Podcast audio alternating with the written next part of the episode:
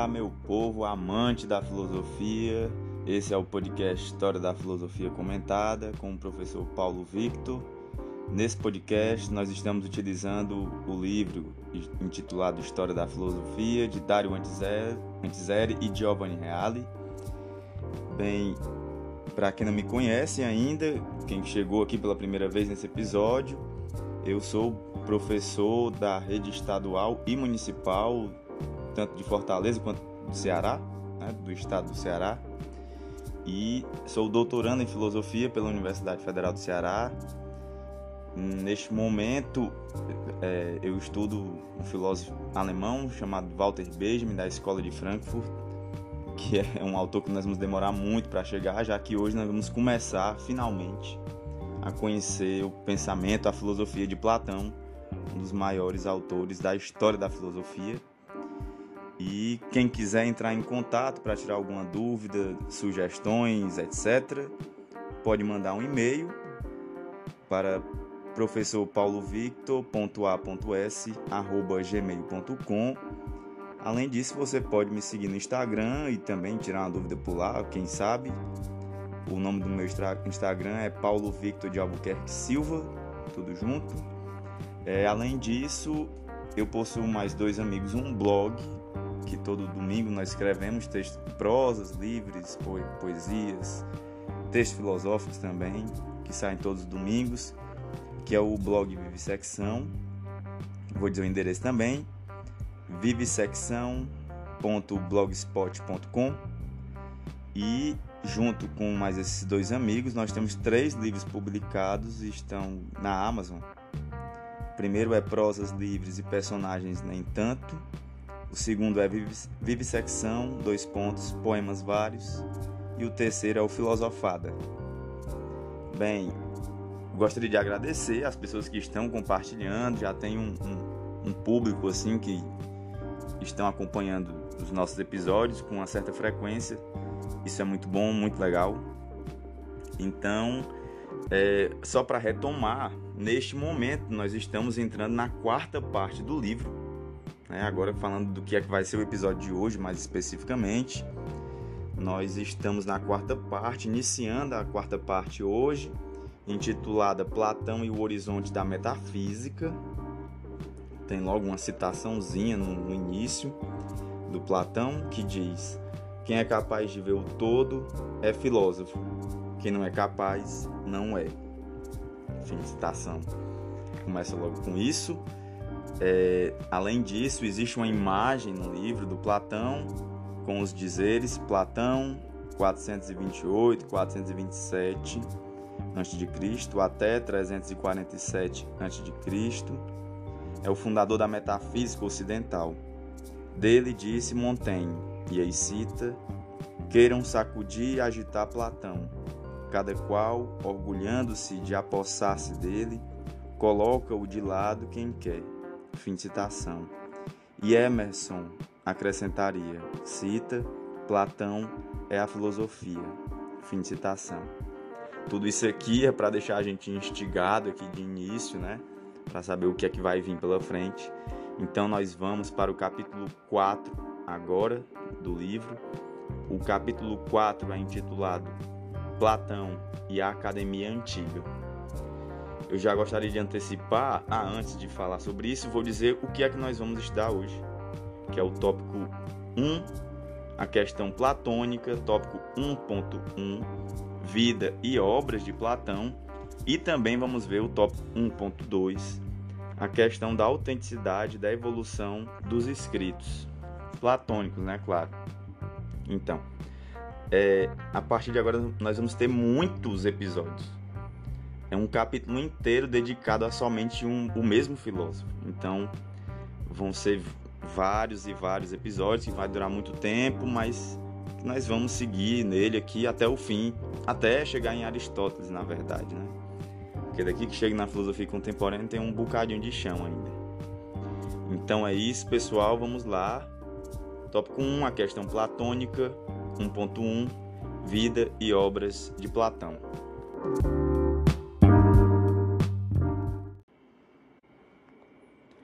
Platão nasceu em Atenas em 428, 427, mais ou menos antes de Cristo. Seu verdadeiro nome era Aristócles. Isso aqui é um negócio que eu acredito que muitos de vocês não sabiam. Platão é apelido que derivou, como referem alguns, de seu vigor físico ou, como contam outros, da amplitude de seu estilo ou ainda da extensão de sua testa. Pois é, podia ser que o Platão se referisse ao tamanho da testa, o termo Platão, apelido. Em grego, platô significa precisamente amplitude, largueza, extensão. Seu pai contava orgulhosamente com um rei Codros entre seus antepassados, ao passo que sua mãe se orgulhava do parentesco com Solon. Solon foi um, um famoso, bem famoso legislador ateniense, né? E que teve muita influência na história grega e de Atenas. Assim é natural que, desde a juventude, Platão já visse na vida política o seu próprio ideal. Nascimento, inteligência, aptidões pessoais, tudo levava para essa direção. Esse é dado biográfico absolutamente essencial que incidiria profundamente na substância mesma de seu pensamento. Vocês vão perceber como o fato de ter essa relação já desde a sua família com, é, é, com pessoas em torno da sua existência que já faziam parte da vida política influenciou diretamente no pensamento platônico. Aristóteles nos relata que Platão foi inicialmente discípulo de Crátilo, seguidor de Heráclito. Posteriormente, foi discípulo de Sócrates. O encontro de, de Platão com Sócrates se deu provavelmente quando Platão tinha aproximadamente 20 anos, bem novinho ainda. É certo, porém, que Platão frequentou o círculo de Sócrates com o mesmo objetivo da maior parte dos outros jovens, ou seja, não para fazer da filosofia a finalidade de sua própria vida, mas para melhor se preparar pela filosofia para a vida política. Então, o intuito da, do Platão jovem era de se preparar para uma vida pública, da política, não viver da filosofia. Entretanto, os acontecimentos orientariam a vida de Platão em outra direção, que vocês vão ver o que é que acontece, que muda muito esses planos dele. Platão travou seu primeiro contato direto com a vida política em 404, 403 a.C., quando a aristocracia assumiu o poder e dois parentes seus, Cármides e Crítias tiveram importante é, participação no governo oligárquico.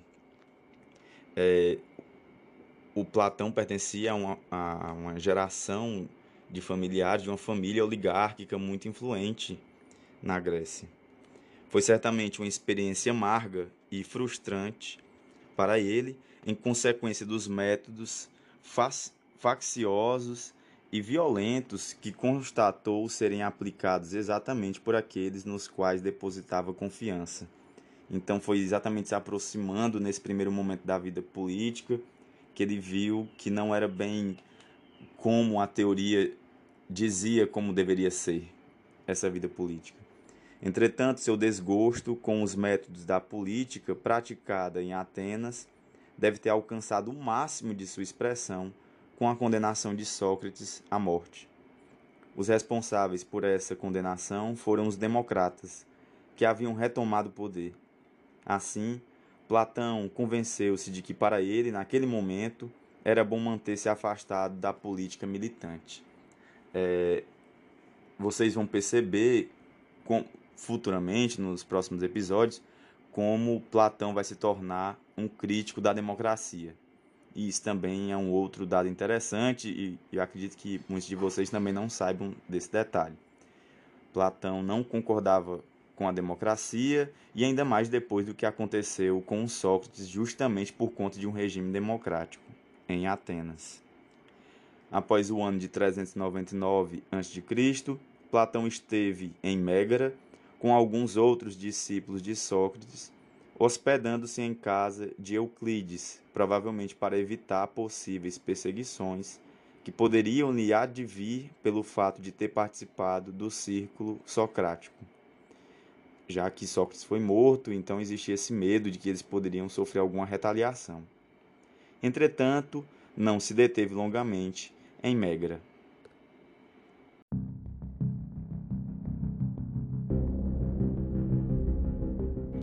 Em 388 a.C., aos 40 anos, Platão viajou para a Itália.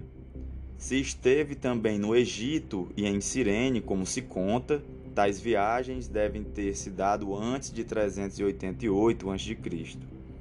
No entanto, a autobiografia da carta 7 nada fala sobre elas. O desejo de conhecer as comunidades dos pitagóricos e de fato conheceu Arquita, como sabemos através da carta 7, foi que o levou a empreender a viagem até a Itália. Durante essa viagem, Platão foi convidado pelo tirano Dionísio I a ir até Siracusa, na Sicília. Certamente Platão esperava poder inculcar no tirano o ideal do rei filósofo, ideal esse já substancialmente proposto no Gorgias, que é um dos livros de Platão, obra que precede a viagem. O conceito de, de só um, um parênteses, esse conceito do rei filósofo, vocês também só vão conseguir entender melhor daqui a alguns episódios. Em Siracusa, Platão logo se indispôs com um tirano e sua corte, precisamente por sustentar os princípios expressos no Gorgias. Todavia, estabeleceu forte vínculo de amizade com Dion, parente do tirano, no qual Platão acreditou encontrar um discípulo capaz de se tornar um rei filósofo. Dionísio irritou-se de tal forma com Platão que determinou fosse ele vendido como escravo a um embaixador espartano na cidade de Egina. Narrando os fatos de forma mais simples, forçado a desembarcar em Egina, que se encontrava em guerra com Atenas, talvez Platão tenha sido mantido como escravo. Então, ele realmente pode ter se tornado escravo durante um tempo ali em Esparta. Felizmente, porém, foi resgatado por Anicérides de Cirene, que se encontrava naquela cidade.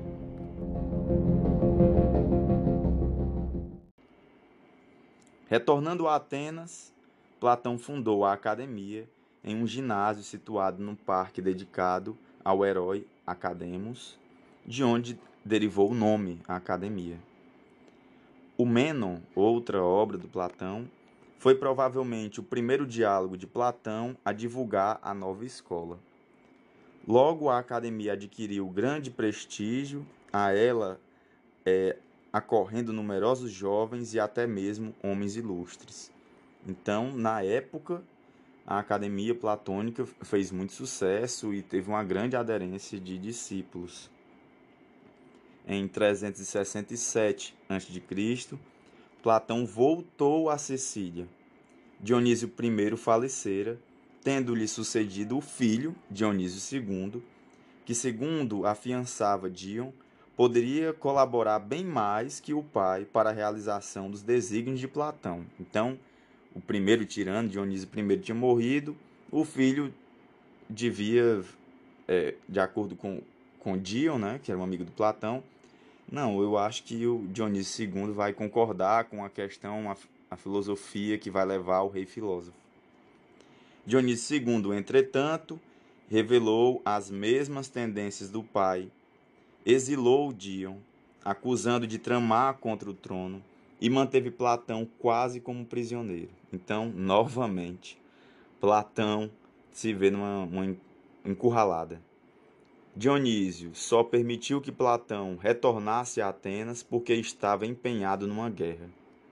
Em 361 a.C., Platão voltou pela terceira vez a Sicília. É impressionante este fato, mas ocorreu. Em seu regresso a Atenas, lá encontrou Dion, que se havia refugiado nessa cidade. Dion, de novo ele, o convenceu a aceitar novo e insistente convite de Dionísio, na esperança de que, dessa forma, também ele seria recebido em Siracusa. Dionísio desejava novamente a presença de Platão na corte, com a única finalidade de completar sua própria preparação filosófica. Então ele queria estudar filosofia agora. Foi, porém, um grave erro acreditar na mudança de sentimentos de Dionísio.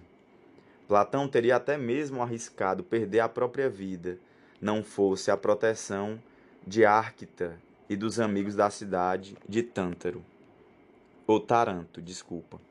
Em 367 a.C., Dion conseguiria tomar o poder em Siracusa, olha só, tomou o poder, mas por pouco tempo apenas, vindo a ser assassinado em 353 a.C. Em 360 já a.C., Platão retornou a Atenas, onde permaneceu na direção da academia até sua morte, ocorrida em 347 a.C. Então, finalmente, Platão decidiu se aquietar né, e ficar na academia ensinando filosofia. Os escritos de Platão chegaram até nós em sua totalidade. Isso é uma coisa maravilhosa. Eu acredito que é a primeira vez que a gente fala aqui que os textos de um filósofo chegam em sua totalidade e estão preservados. A disposição que lhes foi conferida, da qual nos dá conta o gramático Trasilo, baseia-se no conteúdo dos próprios escritos. Os 36 trabalhos foram subdivididos nas nove tetralogias seguintes. Então, e aí vem numerados cada um aqui, o primeiro né, dessas tetralogias. Primeiro, Eutífron, Apologia de Sócrates, Criton, Fédon. Segundo, Crátilo, Teeteto, Sofista, a Política. Terceiro, Parmênides, Filebo, o Banquete, Fedro. Quarto, Alcibíades I, Alcibíades II, Hiparco, os Amantes. Quinto, Teages, Cármides, Laqués, Lises. Sexto, Eutidemo, Protágoras, Górgias, Menon. Sétimo, Hípias Menor, Hípias Maior, Ion, Menexeno. Oitavo, Clitofonte, a República, Timeu, Crítias. E o nono, Minos, as leis, Epinome e cartas. A interpretação correta e a avaliação desses escritos propõe uma série de problemas extremamente complexos que, em seu conjunto, constituem a questão platônica.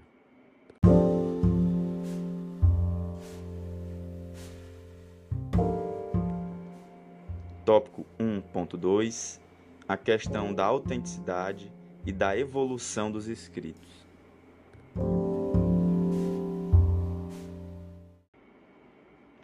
O primeiro problema que surge em relação aos 36 escritos é o seguinte: são todos eles autênticos ou existem os não autênticos? E quais são eles? Então, logo a primeira questão que os autores jogam é muito complexa. A questão é como a gente nós temos contato com esses textos. Qual é a garantia histórica de que esses documentos escritos foram escritos realmente pelo Platão? O que é que me garante que alguém escreveu, uma outra pessoa escreveu um desses textos e colocou ali no meio? Pior, o que é que me garante que todos esses textos realmente seriam do Platão? Né? Já que ele tinha academia. O que é que me garante que eles não foram alterados. O, o que é que garante a autenticidade desses textos? Então percebam a dificuldade que vários estudiosos tiveram por anos tentando compreender ou, ou levar em consideração a autenticidade desses textos de Platão. A crítica do século passado, aqui o século passado em relação a esse livro já é o anterior, o século XIX. A crítica do século passado se empenhou de forma incrivelmente meticulosa na questão da autenticidade, chegando a extremismos hipercríticos verdadeiramente surpreendentes. Duvidou-se da autenticidade de quase todos os diálogos. Então, no século XIX, os pesquisadores levaram ao extremo essa dúvida sobre a autenticidade desses textos como sendo de Platão. Posteriormente, o problema passou a perder importância e hoje Tende-se a considerar autênticos quase todos os diálogos, ou até mesmo todos. Então, depois de muitos estudos filológicos, etc., hoje o que se defende é a tese de que realmente devem pertencer em sua grande maioria, esses textos devem ter pertencido realmente ao Platão, o que é uma maravilha. O segundo problema concerne a cronologia dos escritos platônicos. Então, qual é o segundo problema? Qual é a ordem desses escritos?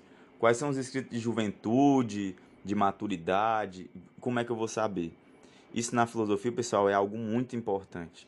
Saber, porque os vários autores, é muito comum na filosofia, os, os autores fazerem autocríticas depois que tem mais maturidade intelectual em relação aos seus textos de juventude. Isso é muito comum.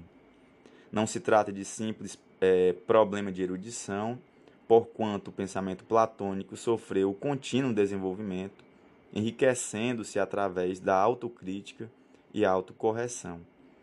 A partir de fins do século passado, em parte através da utilização do critério estilométrico, ou seja, do estilo, do estudo científico das características estilísticas das diversas obras, se conseguiu propor resposta, pelo menos parcial, para o problema. Então, observando o estilo dos textos, se deu para ter uma noção, mais ou menos, de qual é a ordem cronológica para os textos do Platão.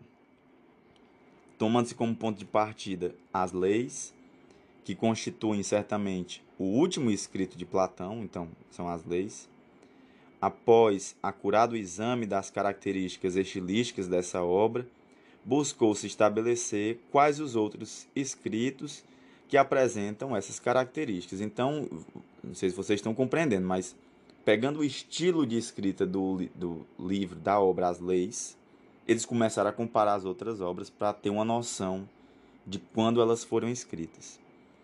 Usando-se também critérios colaterais, pode-se concluir que Provavelmente, os escritos do último período são, pela ordem, os seguintes, então, da última fase. Teteto Parmênides, o sofista, a política, Filebo, Timeu, Crítias e as leis. Depois também foi possível estabelecer que a República pertence à fase central da produção platônica, que a precede é, Fédon e o banquete, e que a segue Fedro. Pode-se, outro sim, verificar que um grupo de diálogos representa o período, o período de amadurecimento e de passagem da fase juvenil para a fase mais original. O Gorgias pertence provavelmente ao período imediatamente anterior à primeira viagem à Itália e o Meno ao período imediatamente seguinte. A esse período de amadurecimento, provavelmente, também pertence o Crátilo, o Protágoras representa, talvez, o coroamento da primeira fase da atividade literária de Platão. A maioria dos outros diálogos, especialmente os breves, os curtos, né, constitui certamente escritos de juventude, o que de resto se confirma pela temática acentuadamente socrática que nele se discute. Então, os textos de juventude são aqueles que tiveram mais influência do pensamento socrático. Alguns desses diálogos podem ter sido retocados e parcialmente refeitos na, na idade madura. Isso também é outra coisa que pode ocorrer. Platão pode depois retomar um desses textos de juventude e fazer pequenas alterações, isso também ocorre. De qualquer forma, no estado atual dos estudos está estabelecido definitivamente que os chamados diálogos dialéticos Parmênides, o sofista, a política Filebo são obras da última fase literária de Platão e que os grandes diálogos metafísicos representam obras da maturidade, ou seja, ele já estava com uma, uma idade avançada, embora permaneça alguma incerteza em relação aos primeiros. Assim, é possível reconstruir o pensamento platônico de modo suficientemente satisfatório. Então, tem muito estudo já em cima de toda essa questão platônica e dá para ter uma noção clara de onde se encontram dentro desse cronograma histórico as obras platônicas. O desenvolvimento espiritual de Platão é o seguinte. Então, resumidamente, de início ele abordou uma problemática acentuadamente ética, ético-política, partindo exatamente da posição a qual chegara Sócrates. Então, primeiro, ele parte de Sócrates na juventude. Posteriormente, deu-se conta da necessidade de recuperar os temas centrais da filosofia da physis. Então, depois ele parte e aí já mostra a necessidade de pensar o que os filósofos naturalistas né, despertaram na Grécia, as teorias dos físicos. Entretanto, a recuperação das instâncias é, ontocosmológicas dos físicos verificou-se de modo extremamente original, ou melhor, através de autêntica revolução do pensamento, que o próprio Platão denominou segunda navegação, ou seja, aquela navegação que o levou à descoberta do suprassensível, do ser suprafísico, como veremos na segunda seção deste capítulo. É, só mais uma observação. Essa questão da segunda navegação pertence a uma tese do Giovanni Reale, que é um dos autores desse livro, que é uma tese brilhante, certo, com certeza é uma, uma tese brilhante, em torno do pensamento platônico, que tem uma, um certo grau de complexidade que é, é basicamente o, o, surgimento da metafísica, por assim dizer, no Ocidente, dentro da filosofia, claro, e que nós só vamos ver lá para frente. Bem, continuando, a descoberta do ser suprassensível e de suas categorias acionou um processo de revisão de uma série de antigos problemas e deu origem a problemas novos que Platão passou a discutir e aprofundar paulatinamente nos diálogos da maturidade e da velhice, com incansável afinco. Disso falaremos, entretanto, no decorrer da exposição de seu pensamento.